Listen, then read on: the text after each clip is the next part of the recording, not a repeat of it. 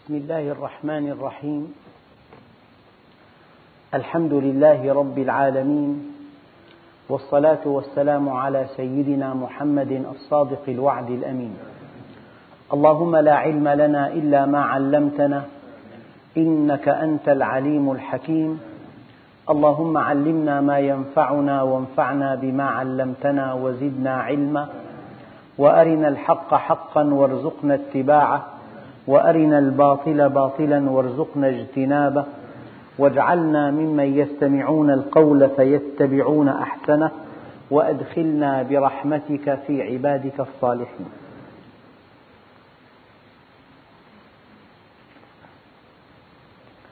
أيها الإخوة المؤمنون مع الدرس السادس من سورة النجم ومع الآية الواحدة والثلاثين وهي قوله تعالى ولله ما في السماوات وما في الأرض ليجزي الذين أساءوا بما عملوا ويجزي الذين أحسنوا بالحسنى. أيها الإخوة الكرام مما تقتضيه ألوهية الله عز وجل الذي يملك السماوات والأرض وشؤون السماوات والأرض وملكوت السماوات والأرض أن يجزي المحسن بإحسانه والمسيء بإساءته.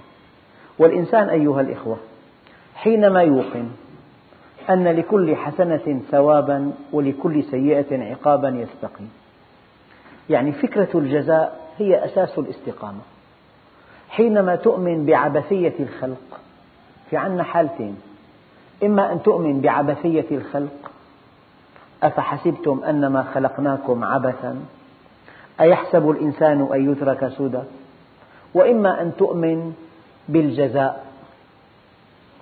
فكرة أساسية في الدين أساسية في العقيدة أساسية في فلسفة الحياة أن تؤمن بالجزاء. أنه إن إنسانا يسيء لن يتفلت من يد الله عز وجل. فوربك لنسألنهم أجمعين عما كانوا يعملون. وإن تك مثقال حبة من خردل أتينا بها وكفى بنا حاسبين. فمن يعمل مثقال ذرة خيرا يره ومن يعمل مثقال ذرة شرا يره. أيها الإخوة الأكارم الإنسان الذي يعصي والذي يسيء والذي يعتدي والذي يأخذ ما ليس له والذي يطغى والذي يبغي. إنسان حتما ينطلق من عبثية الخلق. هكذا. بلا ضابط بلا حساب بلا مسؤولية بلا جزاء بلا جنة بلا نار بلا ثواب بلا عقاب. فأنت أمام خيارين. إن آمنت بالجزاء استقمت على أمر الله. وإن لم تؤمن بالجزاء وتوهمت العبثية عندئذ تنحرف. عندئذ تعد الذكاء أن تأخذ ما ليس لك.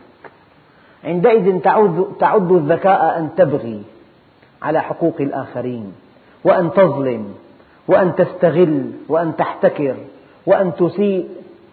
كل أنواع التفلت كل أنواع المعاصي أساسها توهم العبثية.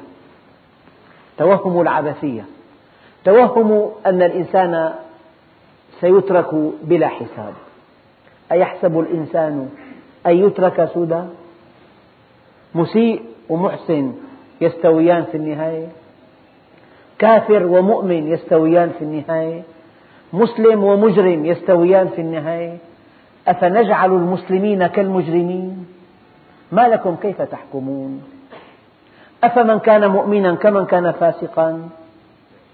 لا يستوون. أم نجعل المسلمين كالفجار؟ مستحيل. أين تذهبون؟ أفحسبتم أنما خلقناكم عبثا وأنكم إلينا لا ترجعون؟ أم حسب الذين اجترحوا السيئات أن نجعلهم كالذين آمنوا وعملوا الصالحات؟ أفمن وعدناه وعدا حسنا فهو لاقيه كمن متعناه متاع الحياة الدنيا؟ أنت بين إيمانين إما أن تؤمن بالجزاء وإما أن تؤمن بالعبثية. إن توهمت العبثية عندئذ قد لا تستقيم. قد تعد نفسك عاقلا وشاطرا بالتعبير الدارج إذا أخذت ما ليس لك. أما إذا آمنت بالجزاء لن يتفلت مخلوق من قبضة الله. لن يتفلت مخلوق من عقاب الله في الدنيا والآخرة. هذا هنا محط الشاهد. هنا بيت القصيد. هنا محط الرحال. لن تتفلت من عقاب الله. فوربك لنسألنهم أجمعين عما كانوا يعملون. لو أن شاة في الفرات تعثرت لحاسبني الله عنها. لم لم تصلح لها الطريق يا عمر؟ آمن بالجزاء سيدنا عمر. أعرابي راعي قال له بعني هذه الشاة وخذ ثمنها. قال ليست لي. قل لصاحبها ماتت ليست لي. قل له أكلها الذئب ليست لي. خذ ثمنها. قال له والله إنني لفي أشد الحاجة إلى ثمنها ولو قلت لصاحبها ماتت أو أكلها الذئب لصدقني فإني عنده صادق أمين. ولكن أين الله؟ هنا. فكرة واحدة. إن آمنت بالجزاء استقمت على أمر الله. تقف عند الحد. تقف عند ما لك. ولا تأخذ ما ليس لك. العقيدة مهمة جدا. يعني الإنسان حينما يعتقد خطأ يرتكب آلاف الأخطاء ولا يتوب منها. أما حينما يعتقد اعتقادا صحيحا الخطأ لا يتكرر. سريعا ما يتوب منه. فأخطر شيء في حياتك أن تعتقد اعتقادا صحيحا. من أبرز العقائد الصحيحة الإيمان بالجزاء. بالجزاء. لن يتفلت مسيء من قبضة الله. لن يتفلت ظالم من قبضة الله ومن عقاب الله. لن يتفلت منحرف من جزاء الله. الآية الكريمة ربطت ولله ما في السماوات وما في الأرض ليجزي. يعني علة ملك السماوات والأرض لله إنه سيجزي الذين أساءوا بما عملوا.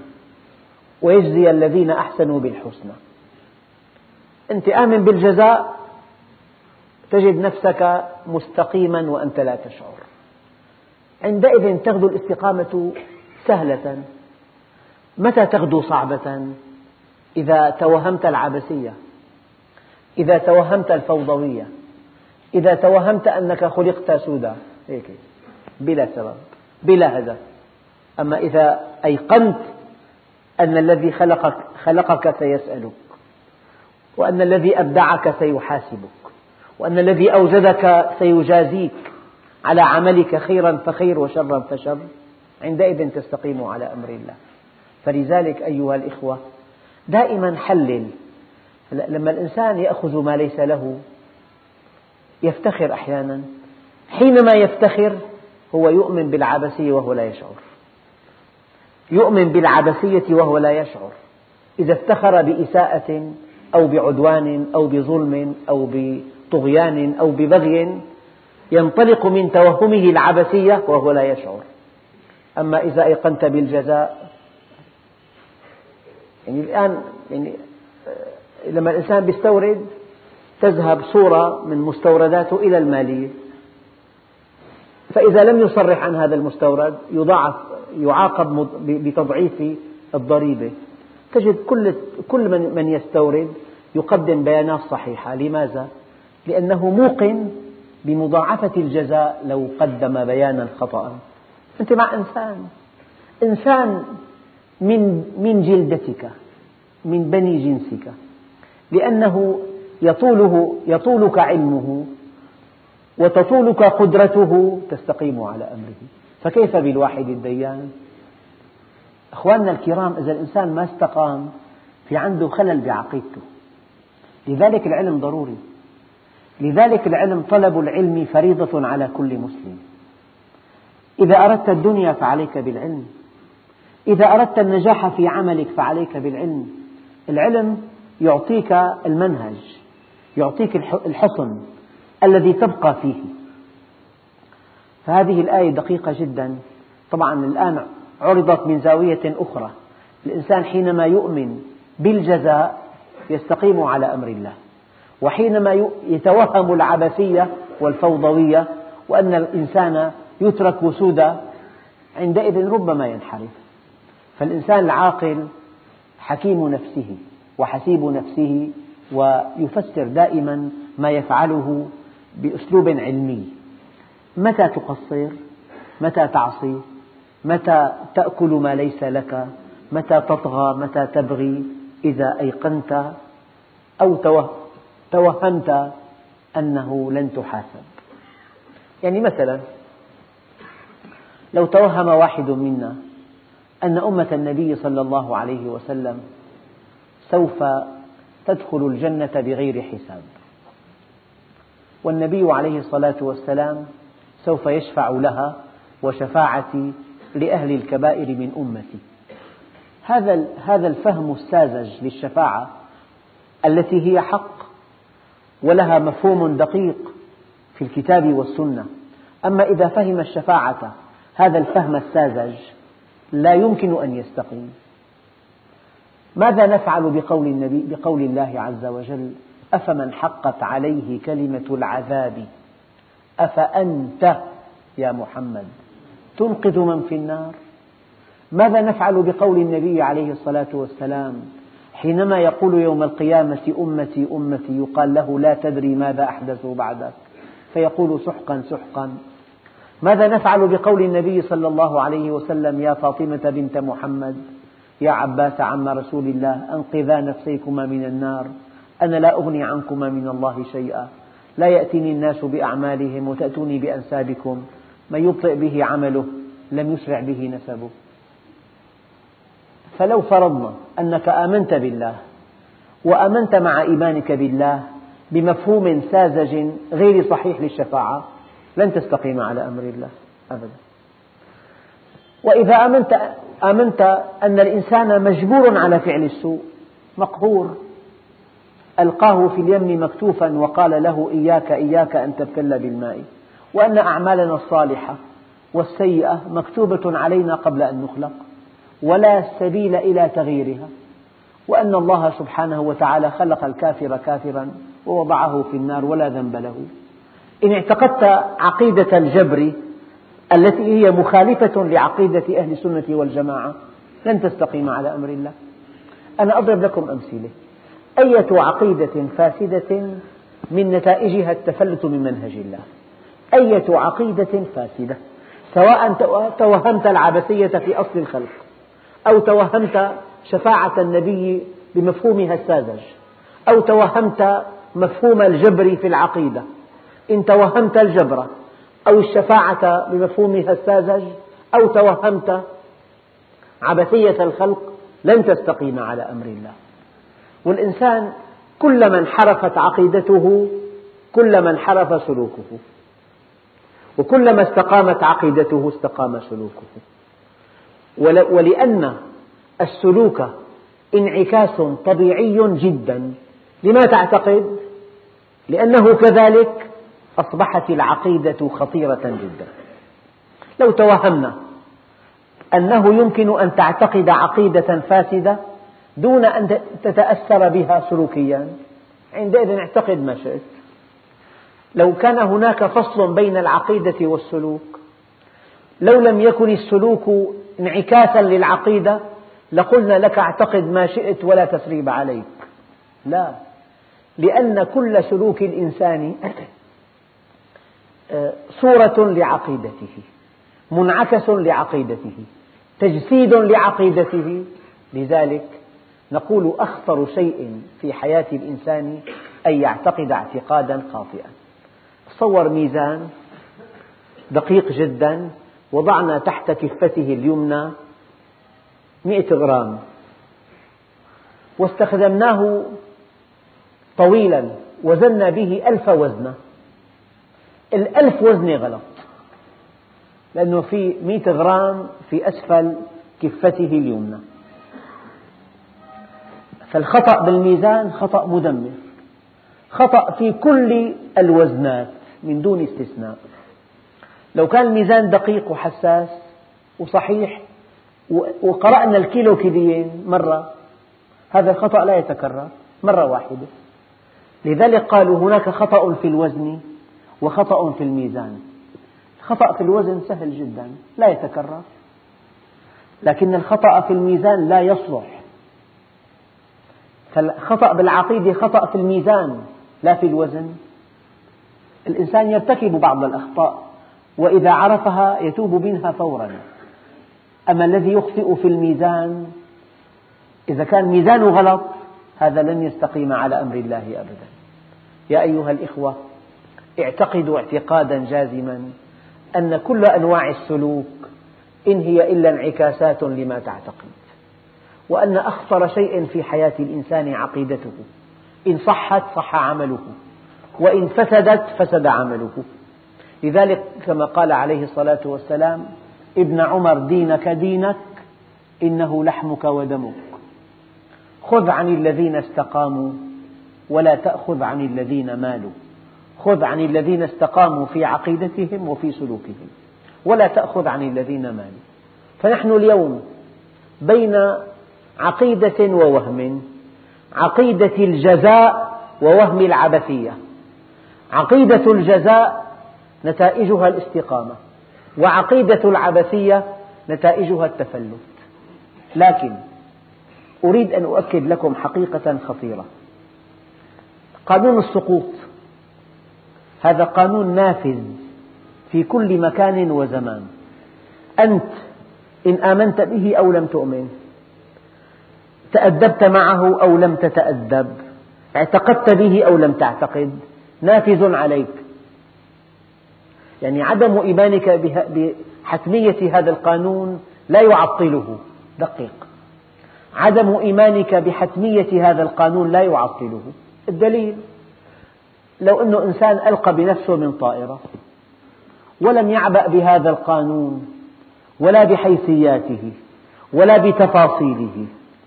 طبعا لو, لو نزل بمظلة يكون قد تأدب مع هذا القانون وقد درس هذا القانون وصمم هذه المظلة وفق هذا القانون بحسب وزنه وبحسب مقاومة الهواء وبحسب اتساع المظلة وبحسب بحسب آه، نوع القماش الذي صنعت منه المظلة.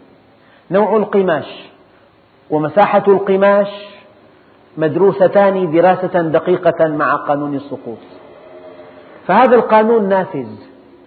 شئت أم أبيت؟ أعجبك أم لم يعجبك؟ آمنت به أم كفرت؟ تأدبت معه أم لم تتأدب؟ أيقنت به أم كفرت به؟ سيان القانون نافذ. وقانون الجزاء نافذ. نافذ في الدنيا والآخرة. آمنت أو لم تؤمن؟ صدقت أو لم تصدق؟ اعتقدت أو لم تعتقد؟ نافذ. ليجزي الذين أساءوا بما عملوا ويجزي الذين أحسنوا بالحسنى. لكن مشكلة الكافر المتفلت العاصي بعد أن يدفع الثمن باهظا يقول أي والله لقد كنت مخطئا. قضية إيمان بالوقت الخيار خيار وقت خيار وقت يا أخوان. يعني لا بد من أن تؤمن بحتمية هذا القانون. لكن بدل أن تؤمن بحتميته وقد كنت أنت الضحية وقد دفعت الثمن باهظا يعني مثلا لما الله عز وجل قال يمحق الله الربا. كلمة. كلمة في كتاب الله. ستمائة صفحة قال لك يمحق الله الربا. يجي إنسان يزداد ماله بالربا. يشتري أجمل البيوت أجمل المركبات. يرى أن الربا هو أفضل طريقة لنمو المال. بلا تعب بلا نصب بلا مسؤولية بلا كد بلا قلق بلا خوف. ماشي. إذا هو الآن آمن أن هذا الكلام غير واقعي. أما حينما يتلف, يتلف الله ماله كله يؤمن بس متى آمن؟ بعد أن كان هو الضحية. بعد أن دفع الثمن باهظا يعني إخواننا الكرام إيماننا بحتمية الجزاء. هذا الإيمان أنت مخير فيه خيار وقت. لا خيار قبول أو رفض. النقطة دقيقة. أعجبك أو لم يعجبك؟ آمنت به أو لم تؤمن؟ تأدبت معه أو لم تتأدب؟ نافذ عليك. نافذ. رغم أنف كل الناس. كقانون السقوط. لو إنسان احتقر هذا القانون ولم يعبأ به وألقى بنفسه من الطائرة لنزل ميتا.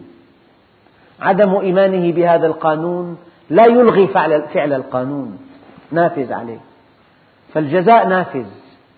أما إذا آمنا بالجزاء نستقيم على أمر الله فنسعد في الدنيا والآخرة. وإن لم نؤمن بالجزاء وآمنا بالعبثية انحرفنا. وإذا انحرفنا طبق علينا قانون الجزاء الذي لم نؤمن به. نفذ فينا. مثل أوضح أنت مع قانون السير مثلا. إذا كان طلع توجيه بحجز المركبة. وإيداع السائق في السجن شهر. وأنت ما باليت ما قرأت القانون ولا اتعظت به. فإذا خالفت وقعت في قبضة القانون شئت أم أبيت. القصة كلها وما فيها إما أن تؤمن بالجزاء وإما أن تؤمن بالعبثية. الذي لا يستقيم على أمر الله يتوهم العبثية والمستقيم على أمر الله يؤمن بالجزاء. الآية الكريمة ولله ما في السماوات وما في الأرض الذي يملك السماوات والأرض هو الذي سيجازي. الذي يملك السماوات والأرض الكون كله هو الذي سيجازي المحسن بإحسانه والمسيء بإساءته. ولله ما في السماوات وما في الأرض ليجزي الذين أساءوا بما عملوا ويجزي الذين أحسنوا بالحسنى. من هم الذين أحسنوا؟ قال الذين يجتنبون كبائر الإثم والفواحش. الفاحشة بعضهم قال فرع من الإثم الإثم الكبير المعصية الكبيرة التي تحجب عن الله وتبعد عن الله. الإثم الكبير الذي ورد فيه لعن لمن يفعله أو وعيد في النار لمن يقترفه. الإثم الكبير هو الذنب الذي يحجب عن الله عز وجل. والفواحش الإثم المتعلق بالعلاقات الاجتماعية الذي يفشو بين الناس بأقبح الصور وأقبح السمعة. الذين يجتنبون كبائر الإثم والفواحش إلا اللمم. اللمم قالوا من فعل إثما وتاب منه توبة نصوحة. هذا صار لمم. ألم به وتاب منه. فكل شيء فعله الإنسان قبل أن يتوب. فعله في جاهليته. فعله قبل أن يصطلح مع الله. فعله من قبل وتاب منه. هو لمم. وبعضهم قالوا اللمم كل شيء حدثتك نفسك بفعله ولم تفعله. هو من اللمم. كرم الله سبحانه وتعالى يقتضي ألا يحاسب إلا على العمل. فمن حدث نفسه بمعصية ولم يفعلها خوفا من الله عز وجل لا يحاسب عليها. لكن ننصحه أن يوقف هذه الخواطر. لأنه إذا تابعها واستمرأها ربما انقلبت إلى أعمال. فاللمم هو الذنب الذي اقترفه الإنسان وتاب منه. أو حديث النفس بالمعصية دون أن يفعلها. إن ربك واسع المغفرة. هو أعلم بكم. إذ أنشأكم من الأرض وإذ أنتم أجنة في بطون أمهاتكم فلا تزكوا أنفسكم هو أعلم بمن اتقى. يعني إن ربك واسع المغفرة. يعني مغفرته وسعت كل الذنوب. قل يا عبادي الذين أسرفوا على أنفسهم لا تقنطوا من رحمة الله إن الله يغفر الذنوب جميعا.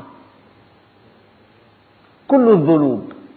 أما قوله تعالى إن الله لا يغفر أن يشرك به ويغفر ما دون ذلك هذه الآية حملها كل المفسرين على أنه إذا مات دون أن يتوب دون أن يتوب ما لم يتب حتى إذا كان مشركا وتاب غفر الله له هذا الذنب. لقوله تعالى إن الله يغفر الذنوب جميعا. بعد التوبة. فإن ربك واسع المغفرة. وسعت رحمته كل شيء. وأنت شيء. وسعت مغفرته كل الذنوب. مهما عظم الذنب تتسع له مغفرة الله عز وجل. تصوروا العكس. لو أن الله سبحانه وتعالى لا يتوب على عباده المذنبين ماذا يفعلون؟ إلى أين يلتجئون؟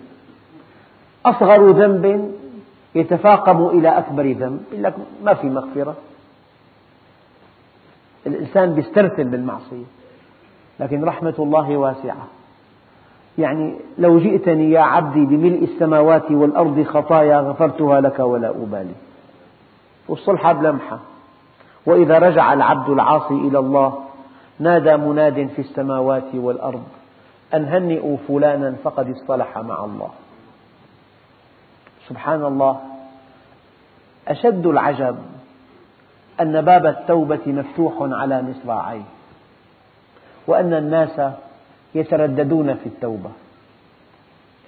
الإسلام يجب ما كان قبله.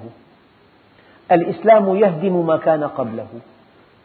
إذا تاب العبد توبة نصوحة أنسى الله حافظيه والملائكة وبقاع الأرض كلها خطاياه وذنوبه. ما يبقى شيء. والله سبحانه وتعالى يريد أن يتوب عليكم. يريد أن يتوب عليكم. وما أمركم بالتوبة إلا ليتوب عليكم. وما أمركم بالاستغفار إلا ليغفر لكم. وما أمركم بالصلح معه إلا ليكرمكم. والله يريد أن يتوب عليكم ويريد الذين يتبعون الشهوات أن تميلوا ميلا عظيما. أهل الدنيا يريدون أن تميلوا مع الشهوات وأهل الدين يريدون لكم أن تتوبوا. لذلك ولله ما في السماوات وما في الأرض ليجزي الذين أساءوا بما عملوا ويجزي الذين أحسنوا بالحسنى الذين أحسنوا الذين يجتنبون كبائر الإثم والفواحش إلا اللمم. قال تعالى إن تجتنبوا كبائر ما تنهون عنه نكفر عنكم سيئاتكم وندخلكم مدخلا كريما.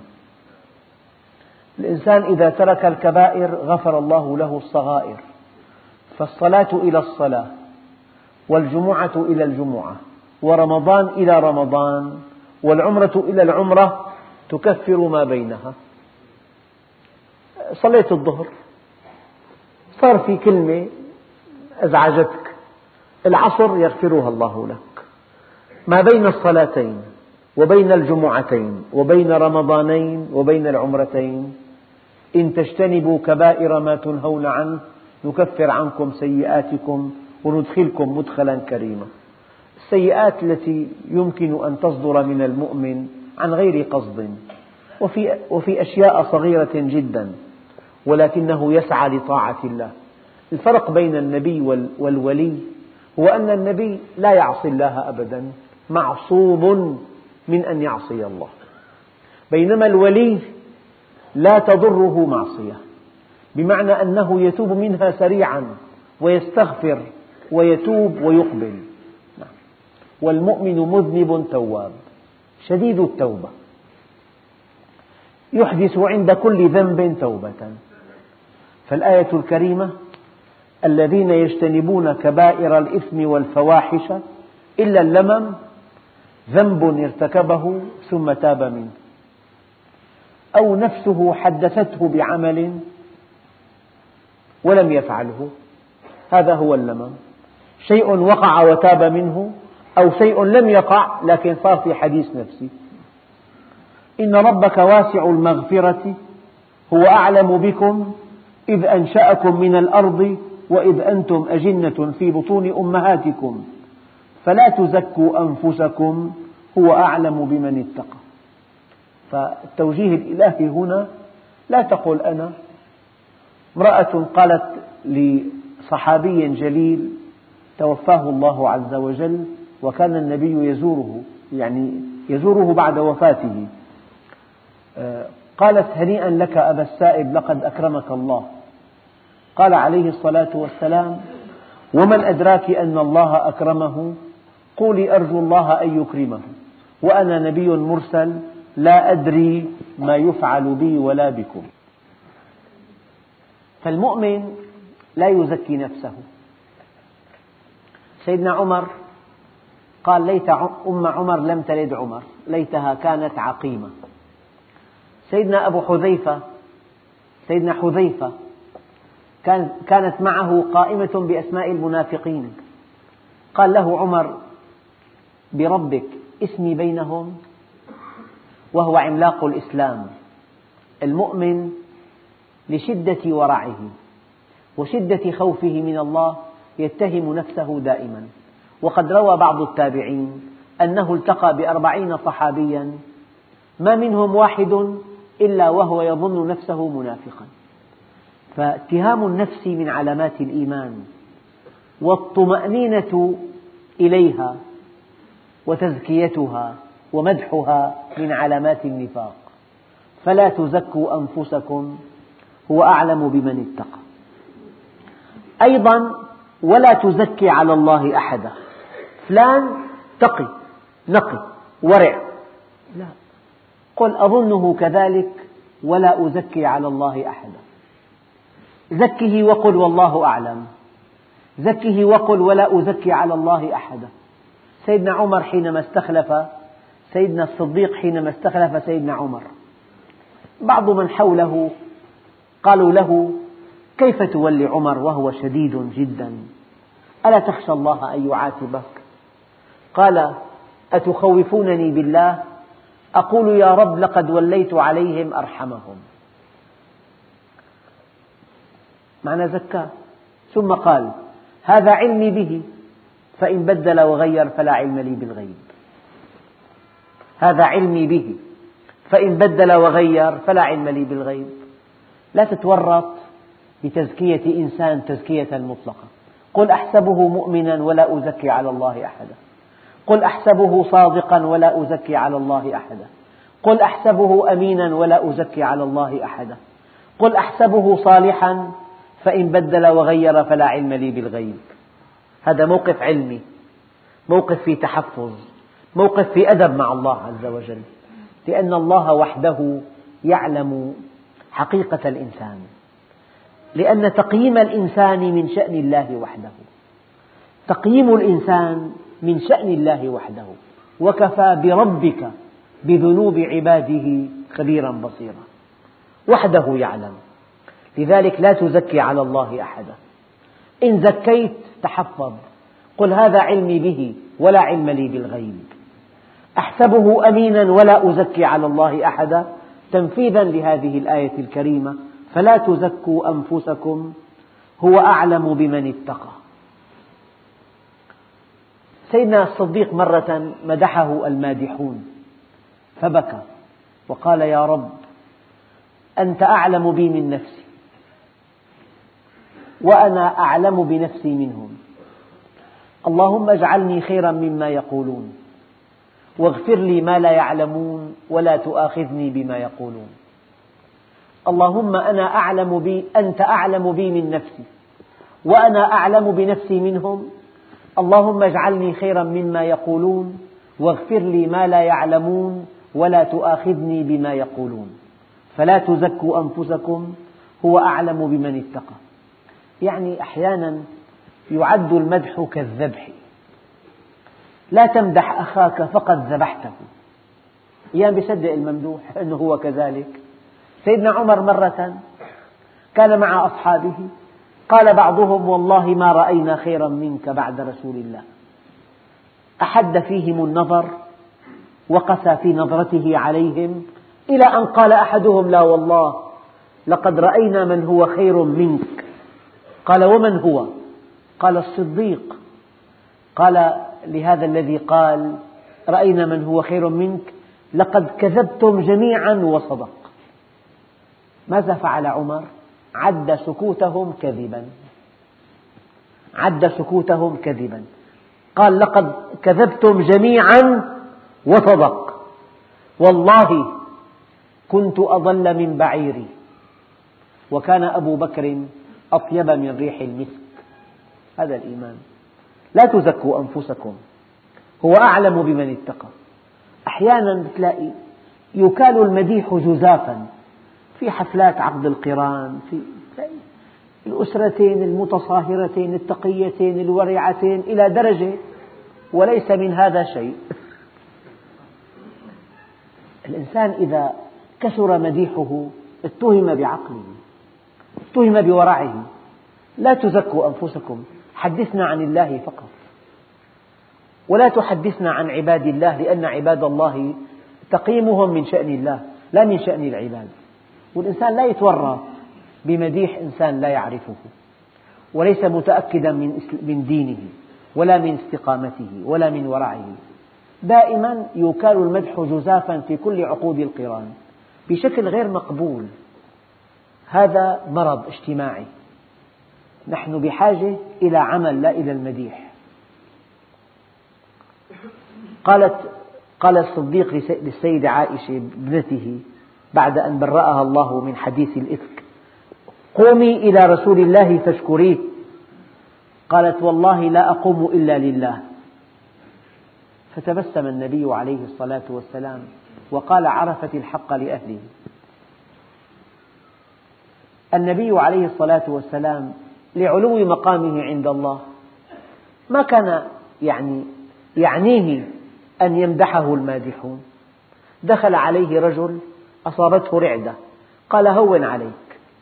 إنما أنا ابن امرأة من قريش كانت تأكل القديد بمكة.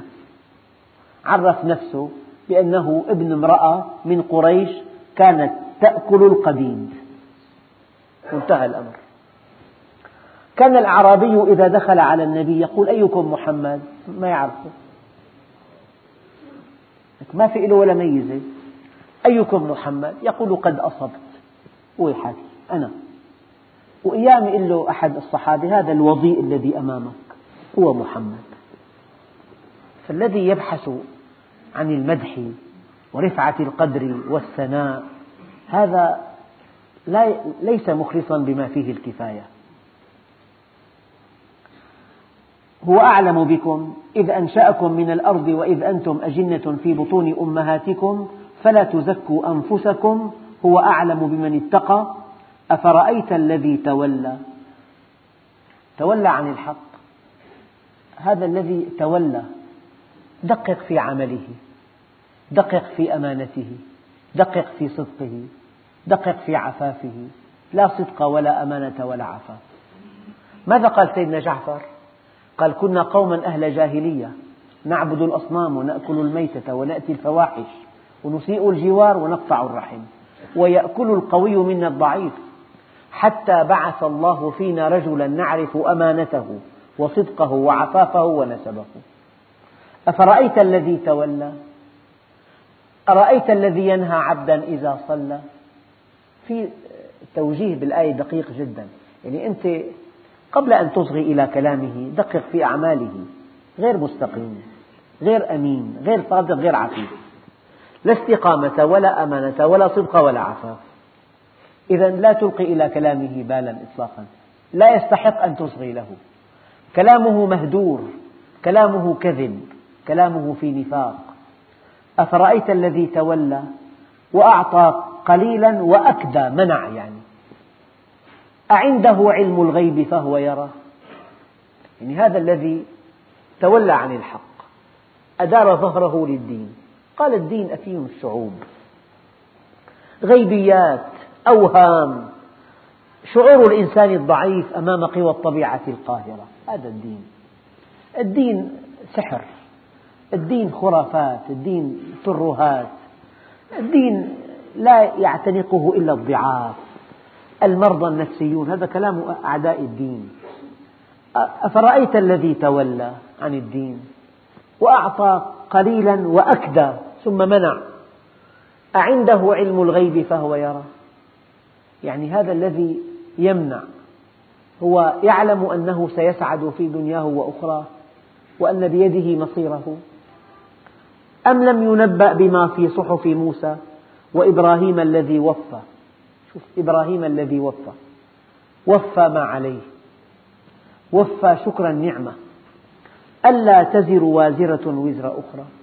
هذا مبدأ أساسي مبدأ خطير. لا تزر وازرة وزر أخرى. الإنسان يؤخذ بذنبه لا بذنب غيره أبدا. امرأة فرعون زوجة إنسان ادعى الألوهية وقال أنا ربكم الأعلى. قالت رب ابن لي عندك بيتا في الجنة ونجني من فرعون وعمله ونجني من القوم الظالمين.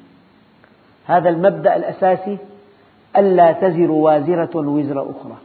قد ينجب الأب ابنا ضالا منحرفا فاسقا رباه أعلى تربية لكنه آثر الانحراف. لا تزر وازرة وزر أخرى. قد يأتي الابن من أب فاسق لا تزر وازرة وزر أخرى. قد تأتي ابنة متدينة من امرأة فاسقة لا تزر وازرة وزر أخرى. الوازرة الحاملة الوزر الحمل. لا تحمل نفس ذنب نفس أخرى. وأن ليس للإنسان إلا ما سعى وأن سعيه سوف يرى. أيها الإخوة الكرام ألا تزر وازرة وزر أخرى مبدأ في الحياة. كل إنسان محاسب على فعله فقط. لا يؤخذ بجريرة غيره. كل إنسان محاسب على فعله فقط ولا يؤخذ بجريرة غيره. مثلا سيدنا نوح نبي كريم أنجب ابنا عاصيا لا يحاسب عليه. إذا رباه التربية المثلى ثم آثر هذا الابن الانحراف لا يحاسب الأب. امرأة لوط لم تؤمن بلوط. ضرب الله مثلا للذين كفروا امرأة نوح وامرأة لوط. كانتا تحت عبدين من عبادنا صالحين فخانتاهما فلم يغنيا عنهما من الله شيئا. وضرب الله مثلا للذين آمنوا امرأة فرعون. إذ قالت رب ابن لي عندك بيتا في الجنة ونجني من فرعون وعمله ونجني من القوم الظالمين. في أب كافر ابن نبي سيدنا إبراهيم.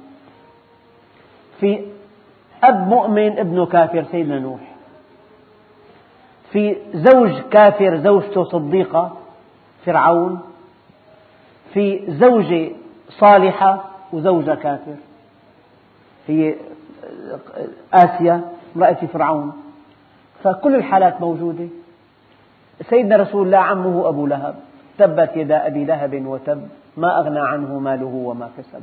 سيصلى نارا ذات لهب وامرأته حمالة الحطب في جيدها حبل من مسد.